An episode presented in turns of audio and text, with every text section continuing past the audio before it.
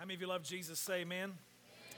Would you stand with me, please, one more time this morning? I'm so thankful for this great praise team, and which includes all of us, because this is not a spectator event here. This is a participation.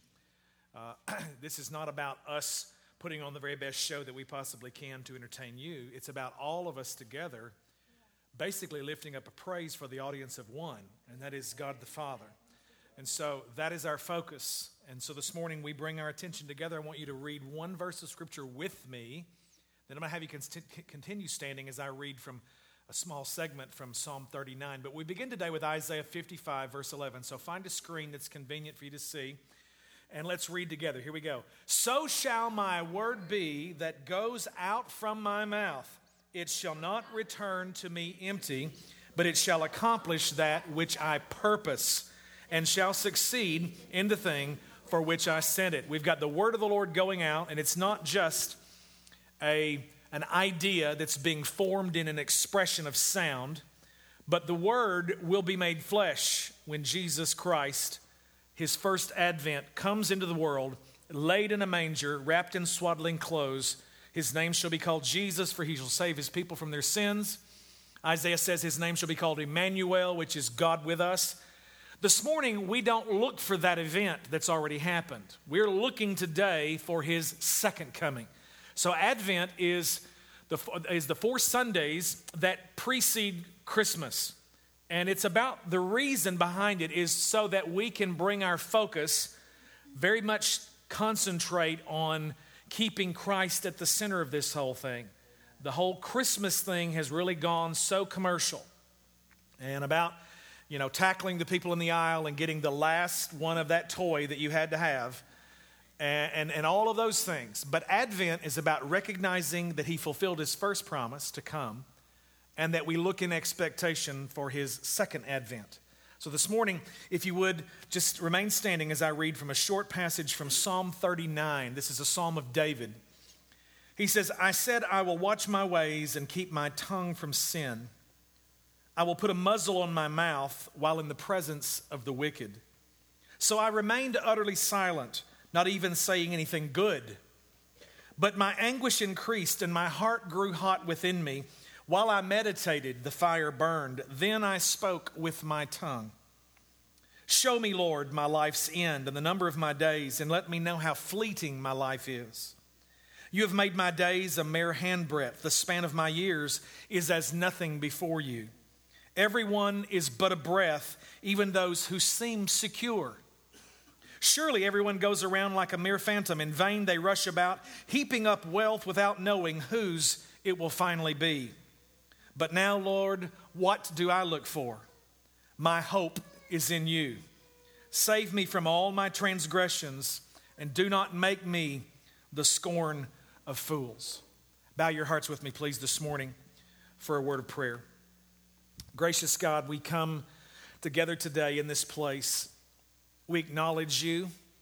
Thank you for the prophet that looked ahead in history that was not yet fulfilled, and he said, The desire of nations shall come. And we know that that is Jesus Christ himself, as prophesied by Haggai the prophet.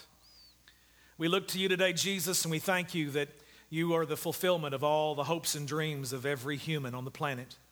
Thank you, Father, that you opened your hand and satisfied the desire of every living thing. Jesus, we thank you that you're not going to be the King of Kings, but you already are the King of Kings. We're not looking for a day when you will be the Lord of Lords. You are right now, Lord, over everything and all of creation. We, we, we lift up our praise to you, O majestic one. I just acknowledge before this people and you, O oh Lord, that I can't do anything apart from you. And I ask you to, Holy Spirit, move and speak and bring to clarity. Let understanding come today. I, I just ask you, Father, that you get in the middle of my words and my thoughts and you make this message that is the general call of the gospel be a specific word, a coal off of the altar into each and every individual heart today in this place.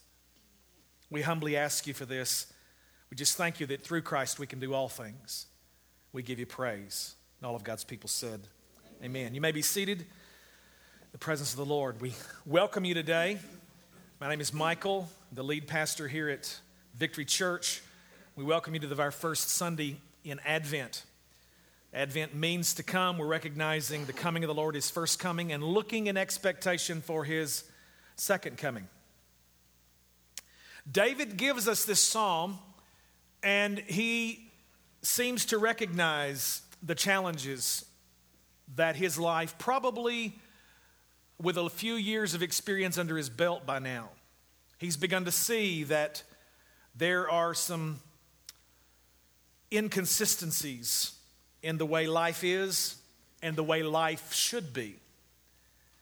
He's struggling with his own mortality, recognizing that he's at that point in life where he realizes that he's not going to live forever. I believe that was a realization that did not dawn until the problem entered in into the garden with our ancestors, Adam and Eve. David is looking back in history and he's thinking about those circumstances and he's basically saying, you know, all this hustle and bustle that we do, our lives are so fleeting, they're just a mere handbreadth, it's just a whisper. It's just a breath and it's gone. We, we, we run around in this rush like mere phantoms and we're heaping up wealth and we don't even have any idea who's going to end up with it because our lives are so short. And he ends this prayer in this psalm and he says, But God, what do I look for? And he says, My hope is in you, Lord. Say that with me. My hope is in you, Lord.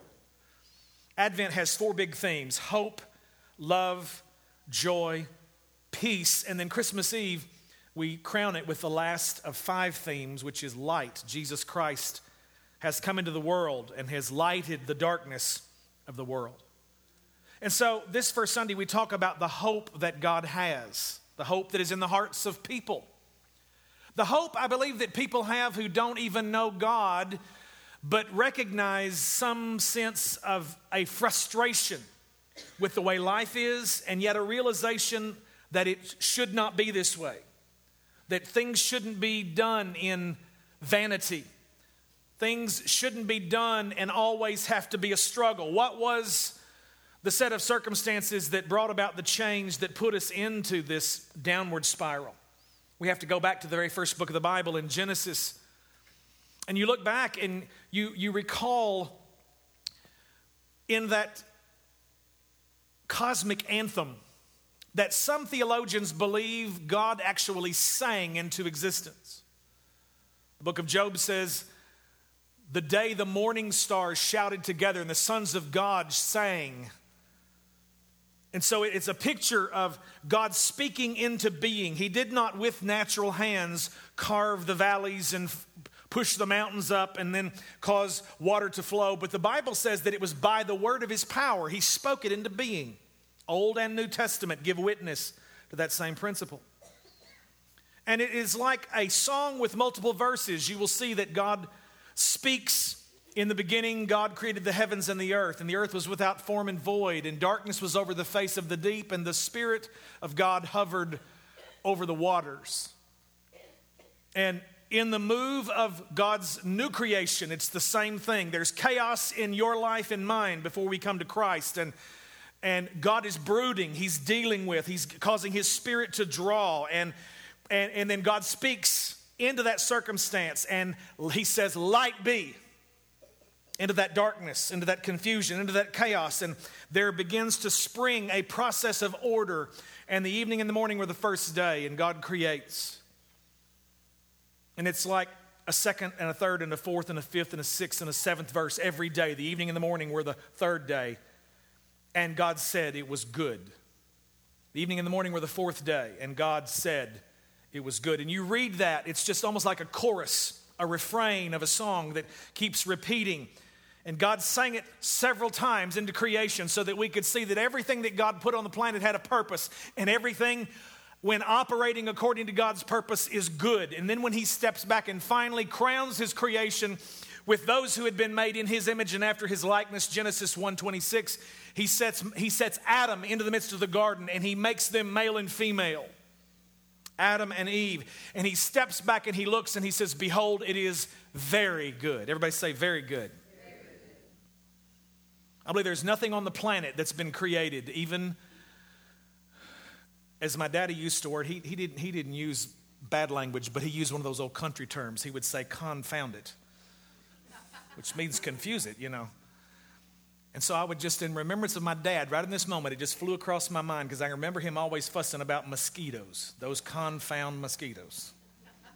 I believe even God created with a purpose every living thing, every plant, every animal, every insect, every fish, every bird, every germ, every virus. Everything on the planet has a purpose. But into that great thing that God said, Behold, it's very good, we know that Adam and Eve basically committed high treason and stood in the face of God's commandment. and he said, You can have everything all over this garden as far as you can see, all of these multitudes of trees, but there's just one in the middle of the garden that is mine, and I want you to keep your hands off of it. Don't want you to partake of that tree. And you know what happens? Into that scenario, here comes that stinking, talking, confounded snake. And the snake is more subtle than every animal of the field, the scripture says, and he starts talking to Eve. You know the story. Adam is not over there on the back 40 plowing. He's right there with his wife. If you read the Bible, he and his and her husband was with her. Right there in the scenario where it happens. It's not he's over here and doesn't know about it, comes back and finds her by the tree talking to a snake and apple juice all over running down her chin. Here, honey, taste this. It's pretty good think I could make a pie out of it. No, that's not how it happened. He was right there. He was compliant with the whole scenario. Instead of standing up and being a man as God had called him to be and saying, Don't listen to that stinking, slithering, big, long, forked tongue serpent talk anymore because God has given us His word. Our hope is in Him and we put our trust in Him. He's given us all of this. He said, Leave that one alone. And you've got you've been listening to the serpent. He didn't rise up and say that. He let her listen, he let her take, and he followed and partook himself. Nothing magical about the fruit. I don't think it was an apple. I think it was the act I think it was the act of disobeying God when God said, That's mine, let it be, leave it alone. You have all this other. And we're plunged into what we call theologically the fall. Every one of us from that point on are born as sons and daughters of Adam and Eve, born with a sin nature. You don't have to teach your children how to sin, they are born with all of the wiring to be able to accomplish it on their own. Now, if you don't think I'm telling you the truth, you just wait till you catch little Junior for the very first time and he's heard you say no enough and he's been spatted on the hand and he tells this first lie and you go, How did you know how to do that? None of you parents have ever sat down and said, Hey, Junior, let me tell you about this thing called a lie. This is how you do it. No, you don't have to. We are born with that proclivity. It is called a sin nature, it is on the inside of us, and it is there and reigning supremely until we meet Jesus Christ, who is the answer that is given right there in the middle of that circumstance. God comes looking for Adam and Eve. Now, see, I love this because this is so contrary to the way Many times in the 21st century, we think of the gospel. Somebody says, You know, I got saved, I found Jesus. And I want to go, No, baby, honey, you didn't find him because he wasn't the one that was lost. He found you. He's been seeking you, looking for you, just the way in the very first incident, God went in the garden hunting for Adam and Eve. Look at your neighbor and say, God's on the hunt, and he's a good hunter. Let me just tell you, he will find those that he's looking for. He went on the hunt for Adam and Eve, and in the middle of that, the very first thing God does after the fall is he pronounces a jurisdictional legal declaration, and he starts declaring a curse, first of all on the snake, and then on Eve, and then on Adam, and then on the ground that Adam was going to work. So there is this progression of serpent, woman, man, ground, the whole planet, it, thistles and thorns. You're gonna, you're gonna labor by the sweat of your brow. So there's this progressive curse. But in the middle of this curse, in the middle of this declaration by the judge of the universe, there is this little three line promise that is the picture of the very first gospel that's ever been heard or uttered before. Theologically, we refer to it and call it the protevangel. Protevangel, it literally means the, the first gospel. And my point this morning is we see the problem in the fall, but God immediately in that circumstance gives the answer that is to come. And the answer is not a declaration of law. The law is being given right there, and it's the curse that comes because of the law of God. But in the middle of that law, God gives this little bitty seed form packet of the gospel. And this is what he says in Genesis chapter 3, verse 15 I will put enmity between you and the woman, and between your offspring and her offspring. He shall bruise your head, and you shall bruise his heel. Everybody, look at your neighbor and say, The seed is coming. Now, if you read this in the King James, it will say, The seed of the woman.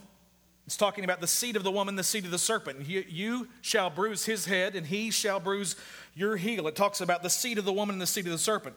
So the seed is coming, and we're talking about the prophecy or the promise of a Messiah, the anointed one, Jesus Christ, that we will see revealed four millennia later. Down through history, we're going to see prophets of old rise up in the spirit and they begin to move into the eternal realm of the anointing and they start to see things. And they're living in one age, but they're declaring what's coming in another. And so, this whole thing is throughout all of the old covenant the seed is coming, the seed is coming. Deuteronomy 18 18, Moses begins to prophesy and he says, I will raise up a prophet that shall be a deliverer among my people. One like unto Moses himself. Moses was the federal head of the old covenant, of which Jesus Christ is the fulfillment, the federal head of the new covenant, the New Testament. A better covenant based on better promises, built on a better resurrection. The seed is coming. So we have a problem and we have an answer right there in the middle of it. God drops a seed pod right down there in that garden where sin has entered in and disobedience has brought a curse and frustration. I think of Romans chapter 8 and what is it about verse 21 where it says, For the creature was made subject to vanity, not willingly, but by reason of him who has subjected the same in hope. God's put a curse on the whole planet but with that curse, he also gave the gospel seed of hope. The frustration that you feel in, in going through life, and you wake up in your mid 40s and you have a typical midlife awareness that comes about that I've not met the goals yet that I had hoped to achieve by the time I hit 4 0. I, have not been able to see the world that I wanted to see. I've not been able to do what I wanted to do, but yet I know that I know that I know down in my heart that there's something of the purpose of God, the destiny of God that's being lived out in my life. Now, God, I want you to help me. I want to make sure that every day of my life counts.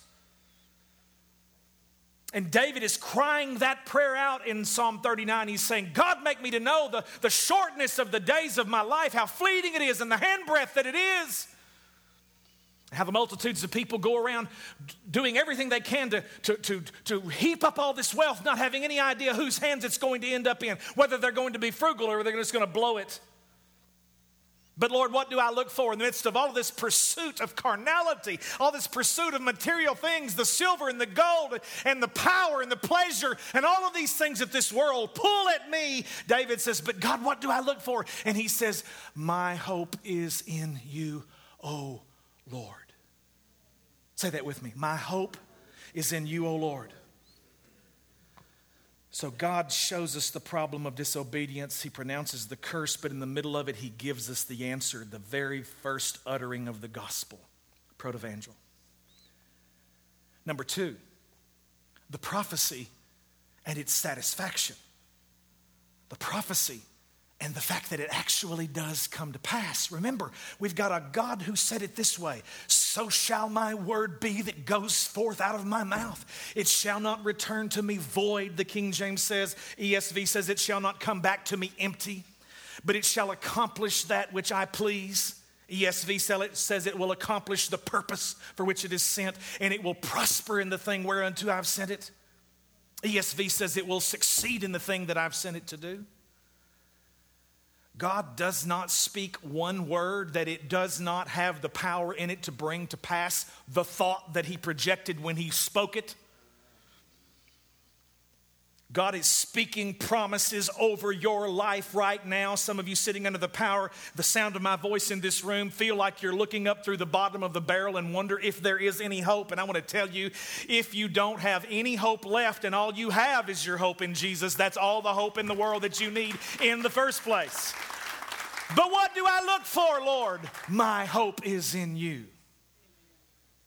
The prophecy and its satisfaction. We're going to ask about six or seven journalistic newspaper type questions who, what, when, where, why, how, all of these things. The very first one is the question why. It's already been answered in Genesis 3:15. This seed of the woman will bruise the head of the serpent. This one that God gave us, that little bitty seed pod of a gospel, the fact that in the, right there in the middle of the curse, God was going to send one that was going to straighten out this mess. But listen to this. The next question is what? The first one was why. The second question is what? Genesis chapter 49, listen to verses 8 through 10. The scepter will not depart from Judah. Everybody say Judah. Nor the ruler's staff from between his feet until he to whom it belongs shall come, and the obedience of the nations shall be his. Now, get this, get this. God has sent Adam and Eve from the garden, and he's given a word that literally this one who was responsible for plunging it every bit into sin, she is going to bear the seed that's going to change this thing. I wrote a poem almost 20 years ago called The Promise that I'm going to share in its com- complete form, all the verses, uh, Monday night, December 24th, at our Christmas Eve service. It's called The Promise. And the first verse goes this way it says, Neither poet nor saint nor sage can say how sad the heart of God that day when Satan's evil scheming alibi, first Adam chose to embrace the lie. Disobedience came in. And the story continues to go through the verse, and it comes down to a line because I don't have time to go through it all. But it says, while, while on that spot and in that place, God made a promise to Adam's race. This one that you blame and are in strife, Adam, she shall bear the seed of eternal life. And it goes on to talk about how God will give a sign, and a virgin shall conceive, and his name shall be called Emmanuel.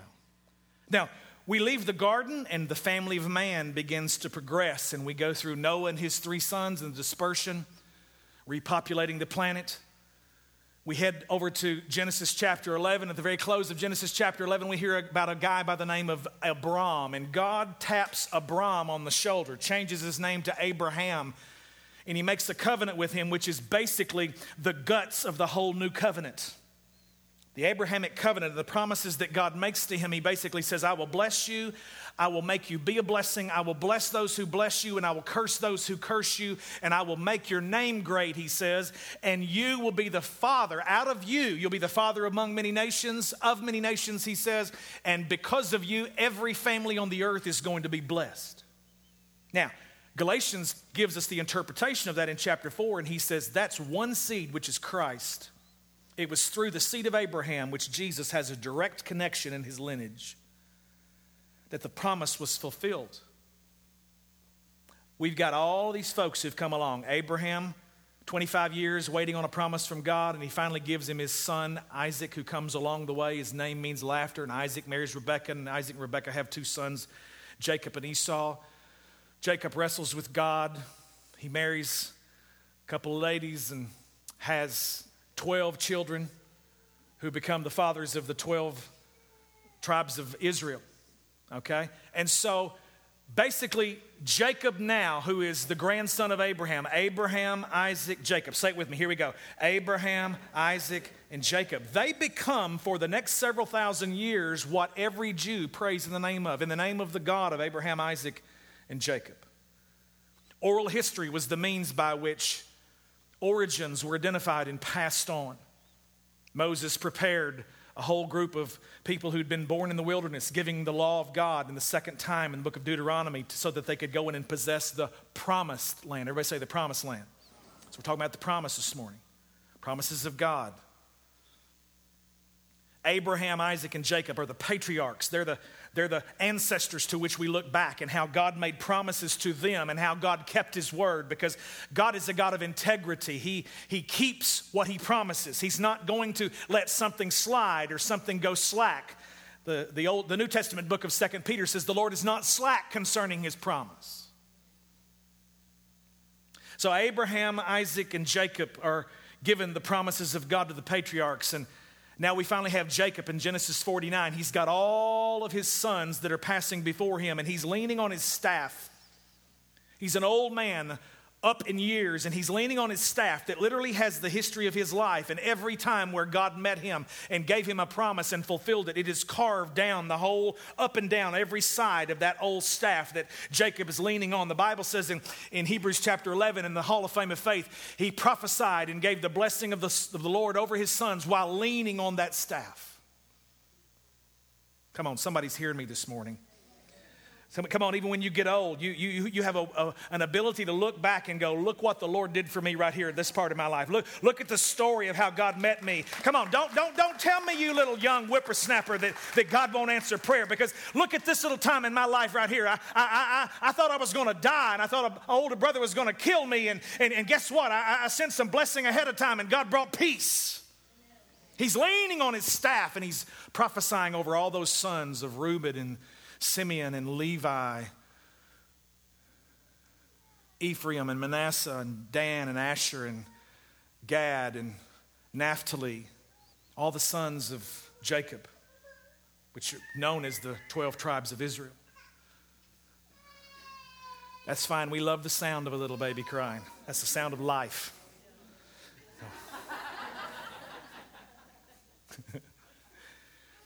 These are not little babies, though, that Jacob is prophesying over, and they're being passed in front of him. And Jacob is leaning on his staff, and when the son Judah comes forward, whose name means praise, he leans into him and he says, he says, Let me just tell you this. He said, I see the Lord saying that the scepter, that's a ruling instrument, the scepter will not depart from Judah, nor the ruler's staff from between his feet, until he to whom it belongs shall come, and the obedience of the nations shall be his.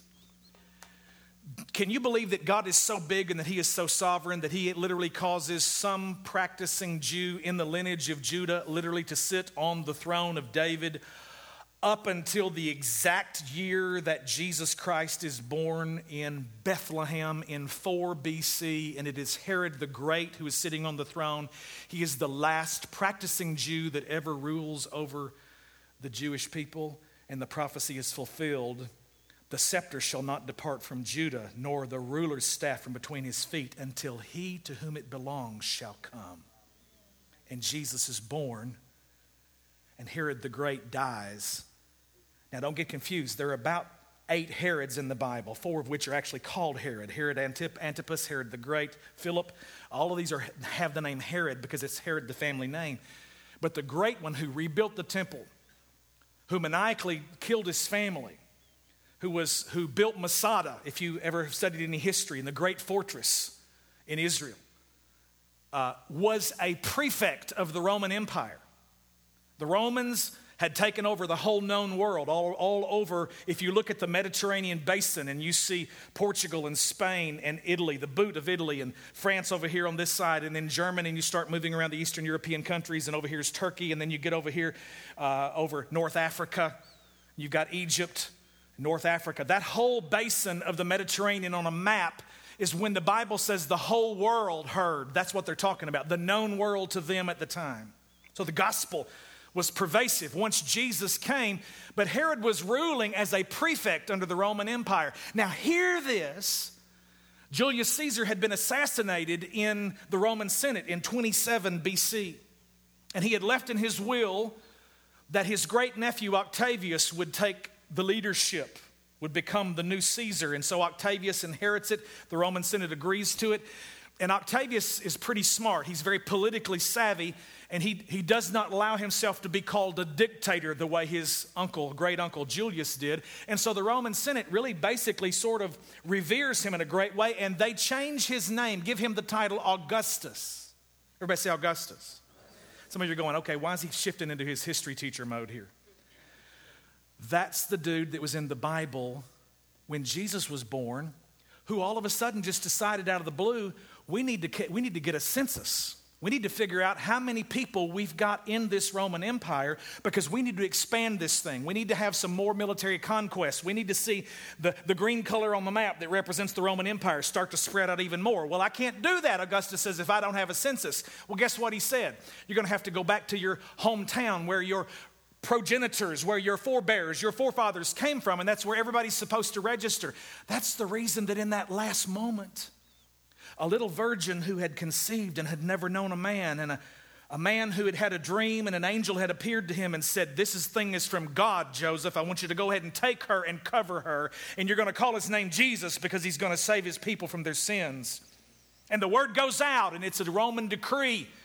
They're living in Nazareth.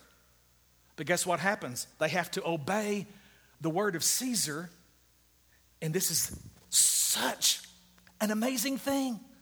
I'm going to fast forward ahead a little bit to Micah to answer the question where, because the prophet Micah gets in the flow of the Spirit and he starts to touch that eternal realm and he sees into time in the future that has not yet been lived out in the human economy yet in time and space. And he starts to prophesy and he says, But you, O Bethlehem Ephrathah, who are too little to be among the clans of Judah, from you shall come forth for me one his two is to be ruler of Israel, whose coming forth is from old, from ancient days.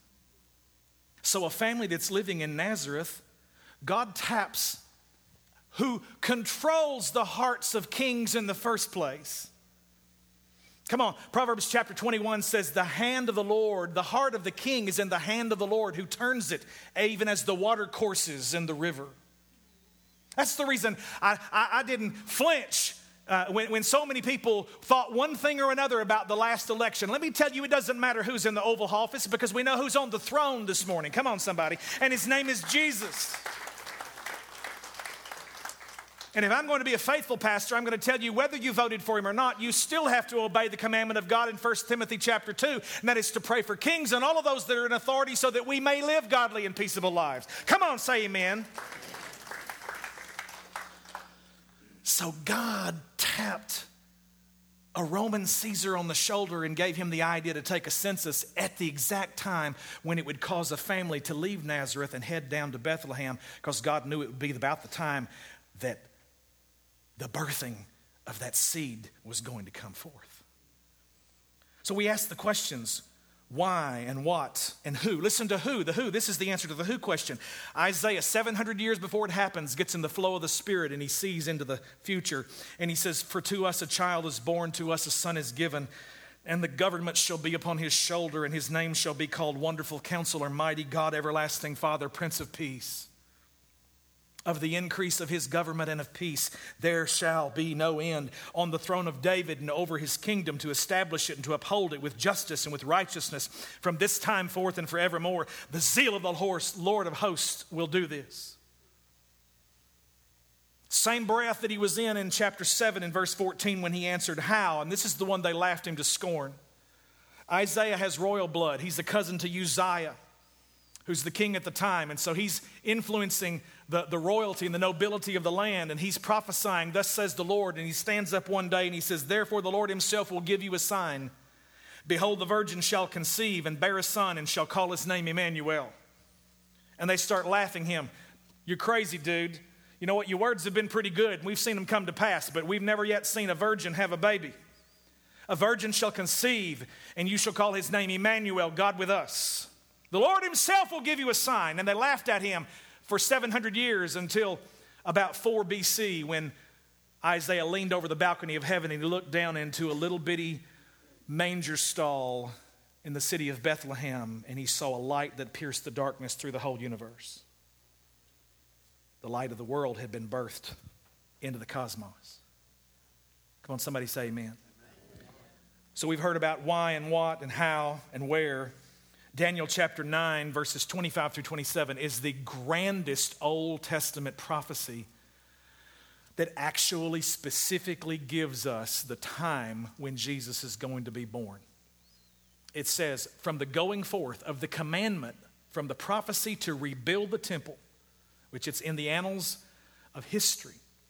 It says, From that time, you're to count 70 weeks of sevens, 490 years. And there's a, a, division of that that I don't have time to break open this morning because it's, it's pretty intense. But literally, it says 70 weeks are decreed about your people and your holy city to finish the transgression, to put an end to sin, to atone for iniquity, to bring in everlasting righteousness, to seal both vision and prophet, and to anoint a most holy place. Know therefore and understand that from the going out of the word to restore and build Jerusalem to the coming of an anointed one, a prince, there shall be seven weeks. That literally, then for 62 weeks it shall be built again with squares and a moat, but in a troubled time. And when you read all of this and you get this whole thing together and you count a year for every one of those, seven weeks of years, 490 years, it brings you right down to the exact time when Jesus not only is born in 4 BC, but the next one is when he is crucified in 30 AD. And when the sacrifice in that generation ends in the temple, Jesus became the last Lamb of God that took away the sins of the world. And it just took a generation for it to actually end in 70 AD when they sacked the temple.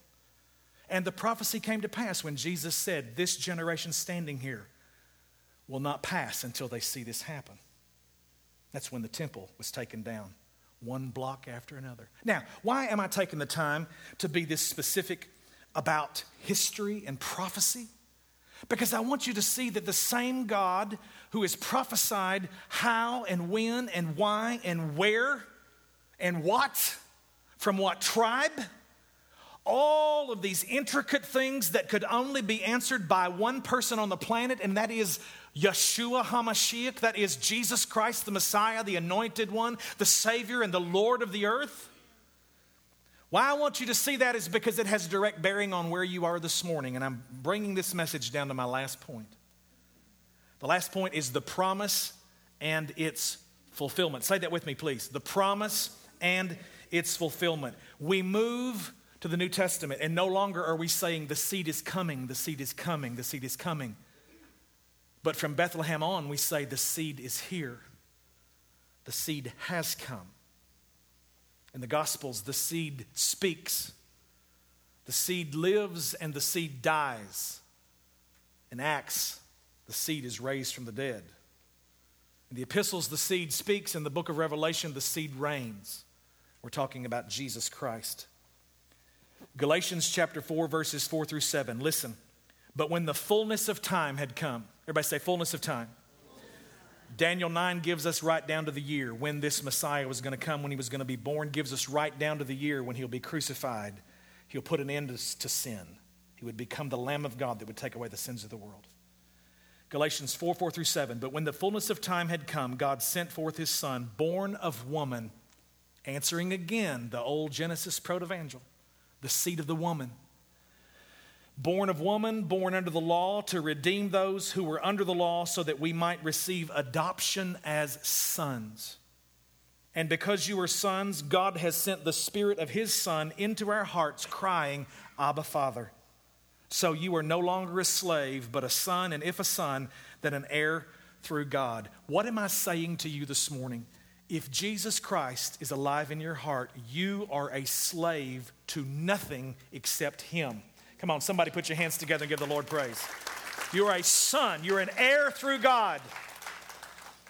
That has already happened. The fullness of time has already come. He who, with the seed who was coming now, has come because he was born of a woman born under the law. Couple things. Jesus is the fulfillment of all of the Old Testament promises. Romans 15, 8, listen to this. For I tell you that Christ became a servant to the circumcised to show God's truthfulness in order to confirm the promises given to the patriarchs Abraham, Isaac, and Jacob. Those are the patriarchs. Patri, father, arche, chief. The word patriarch means the chief fathers. For 4,000 years, every time a Jew prayed, it was in the name of the God of the the chief fathers, the patriarches, the, the God of Abraham, Isaac, and Jacob. When Jesus comes on the scene, he looks at them and he totally changes everything. He says, From now on, I don't want you to pray in the name of Abraham, Isaac, and Jacob, or the God of, the, of Abraham, Isaac, and Jacob. I want you to pray. When you do, you say, Our what? Father, who art in heaven. Because guess what? Now you're not a slave anymore, but you're a son and an heir through God. He is. Now, notice he didn't say, say my father. He said, say our father. Because it's not just me and Jesus. With Jesus comes his family. That's the real kicker. It's everybody else included. Some that you might not have picked to be included. Don't look at me at that tone of voice. You know exactly what I'm talking about. You just experienced some of that at your last Thanksgiving meal when the in laws and the outlaws all showed up. Come on, come on, come on. Can, can we be a little bit real in the room this morning? You know, there, there, there's a little bit in every one of us that still needs some adjustment. That means you may rub me a little bit the wrong way, and I may rub you a little bit the wrong way. And in the middle of all of this, there, there may be even, even be something. Let me just say this to you. I might even give my word and not be able to follow through with it. But let me tell you, we serve a God who will never, ever, ever let any promise He's made fall to the ground.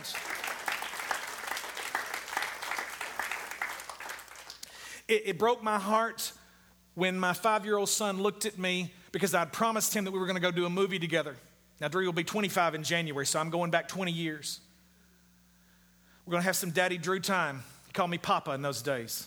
We're to have some Papa Drew time, okay? We're to have, to go to the movie together. We're to go see blah, blah, blah, you know, whatever. And we, we're always doing stuff. I took time out to make sure that early on with both of the children, I would check them out of preschool and out of school sometimes and go take them to lunch and just do stuff with them or go show up at lunch and have lunch with them in the cafeteria with their friends. And I'd promised Drew that we were to do this. And something happened here at Victory. We had a, a death in the church and I, had I was involved with the family in preparation for the funeral. And I got home and, and Drew had tears in his eyes and he said, Papa, you gave away your promise.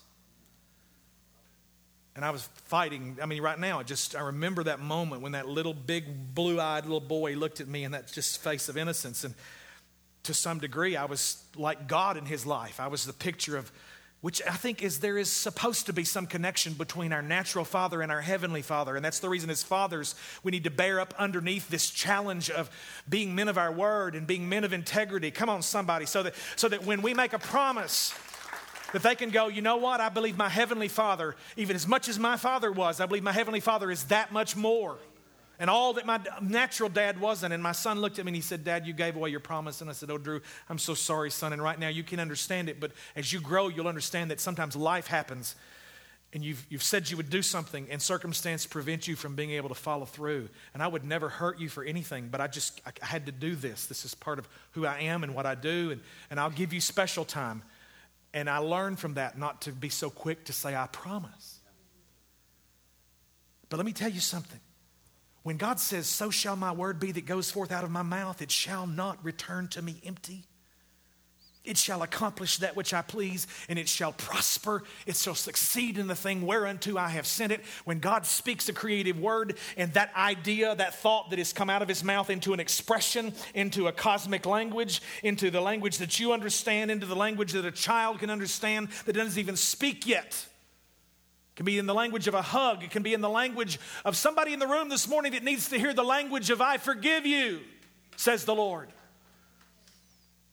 Somebody in the room needs to know that not only has God forgiven you, but you need to let it go and forgive yourself because it's under the blood of Jesus.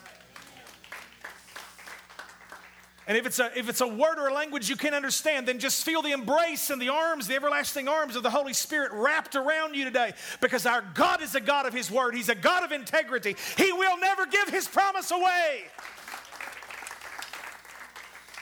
All of the promises have been confirmed in Jesus Christ that were given to the patriarchs. This is the last thing, and I'm finished. I hope you've gotten something out of this, but this is the punchline. Don't go to sleep on me yet. All the promises in Him are yes and amen. Listen, I think we have this one on the screen. 2 Corinthians chapter 1 verse 20. Read it out loud with me. Come on, let's go. For all the promises a few of them once in a while, every now and then, all, say it, come on, let's go again, let's get it. All the promises of God find their yes in Him. Now, who is Him? Jesus. Let's read. Here we go. That is why it is through Him that we utter our amen to God for His glory. And it is God who establishes us with you in Christ and has anointed us and who has also put His seal on us and given us His Spirit in our hearts as a guarantee. Oh my goodness. Come on, give Him some praise this morning.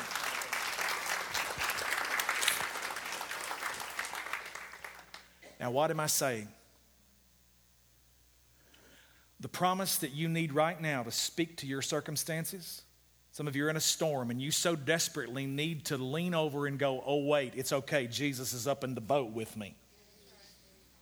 Because if you can get Jesus in the boat with you, you don't have to worry about the storm. Your ship is not going to sink. All he has to do is just look I don't believe he even has to say a word. I believe he just has to just look. The disciples saw it happen. They were eyewitnesses of the power of God revealed through Emmanuel. Peace be still.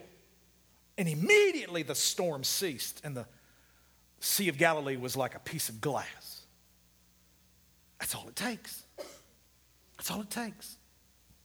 Some of you sitting in this room this morning are, are struggling in a financial circumstance that you just don't know how in the world God's going to fix it. And yet you, you're standing on promises that, that you are His and you've been faithful to tithe and you're, you're confessing, My God shall supply all of my need according to His riches in glory by Christ Jesus. Some of you are struggling in marriages that are not on the rocks, they ain't much left but the rock.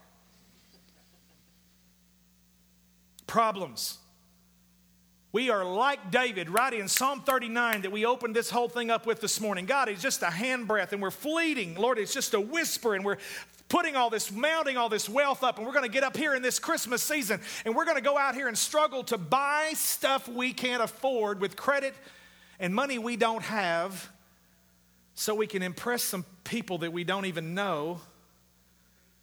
And we're piling up wealth and stuff and we have no idea who's going to end up with it in their hands.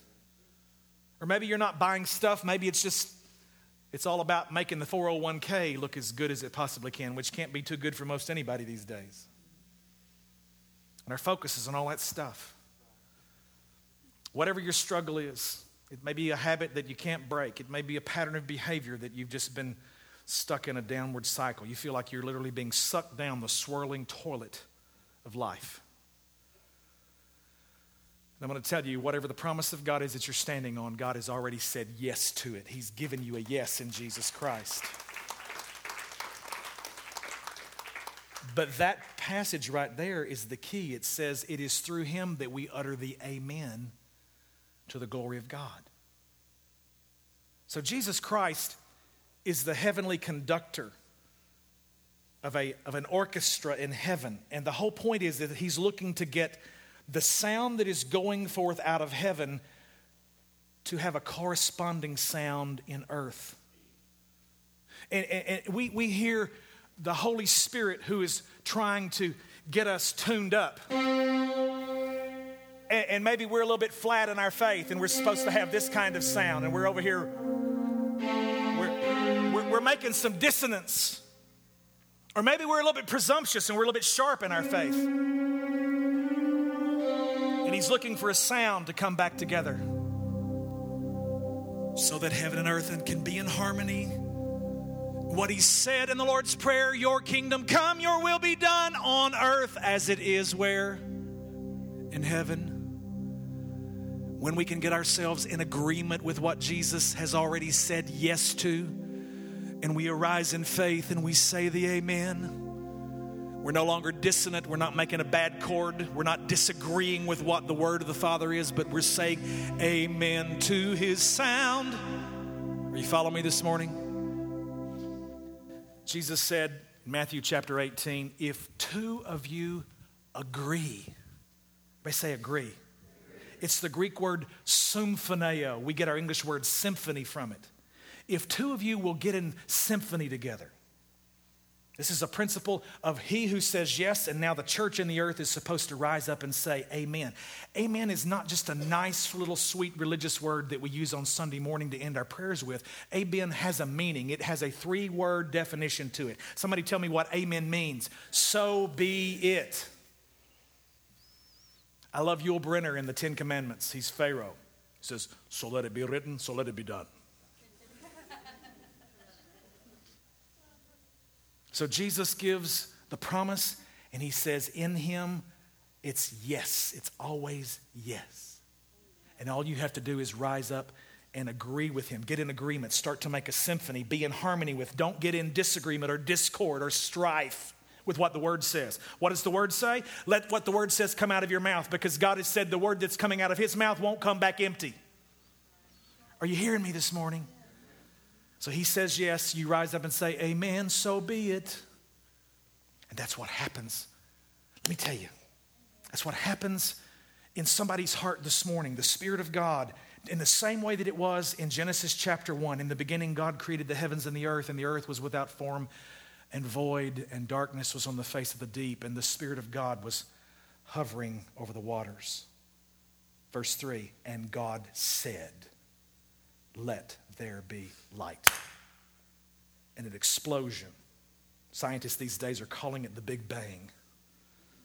An explosion of cataclysmic proportions took place because into chaos, light dawned. As every person in this room bows your head together with me right now, every heart humble before the presence of God. Spirit of God is brooding over some dark old creations. People struggling in sin, dead in sin, no hope without God in the world. And this morning, the Spirit of God is hovering over the waters of your life.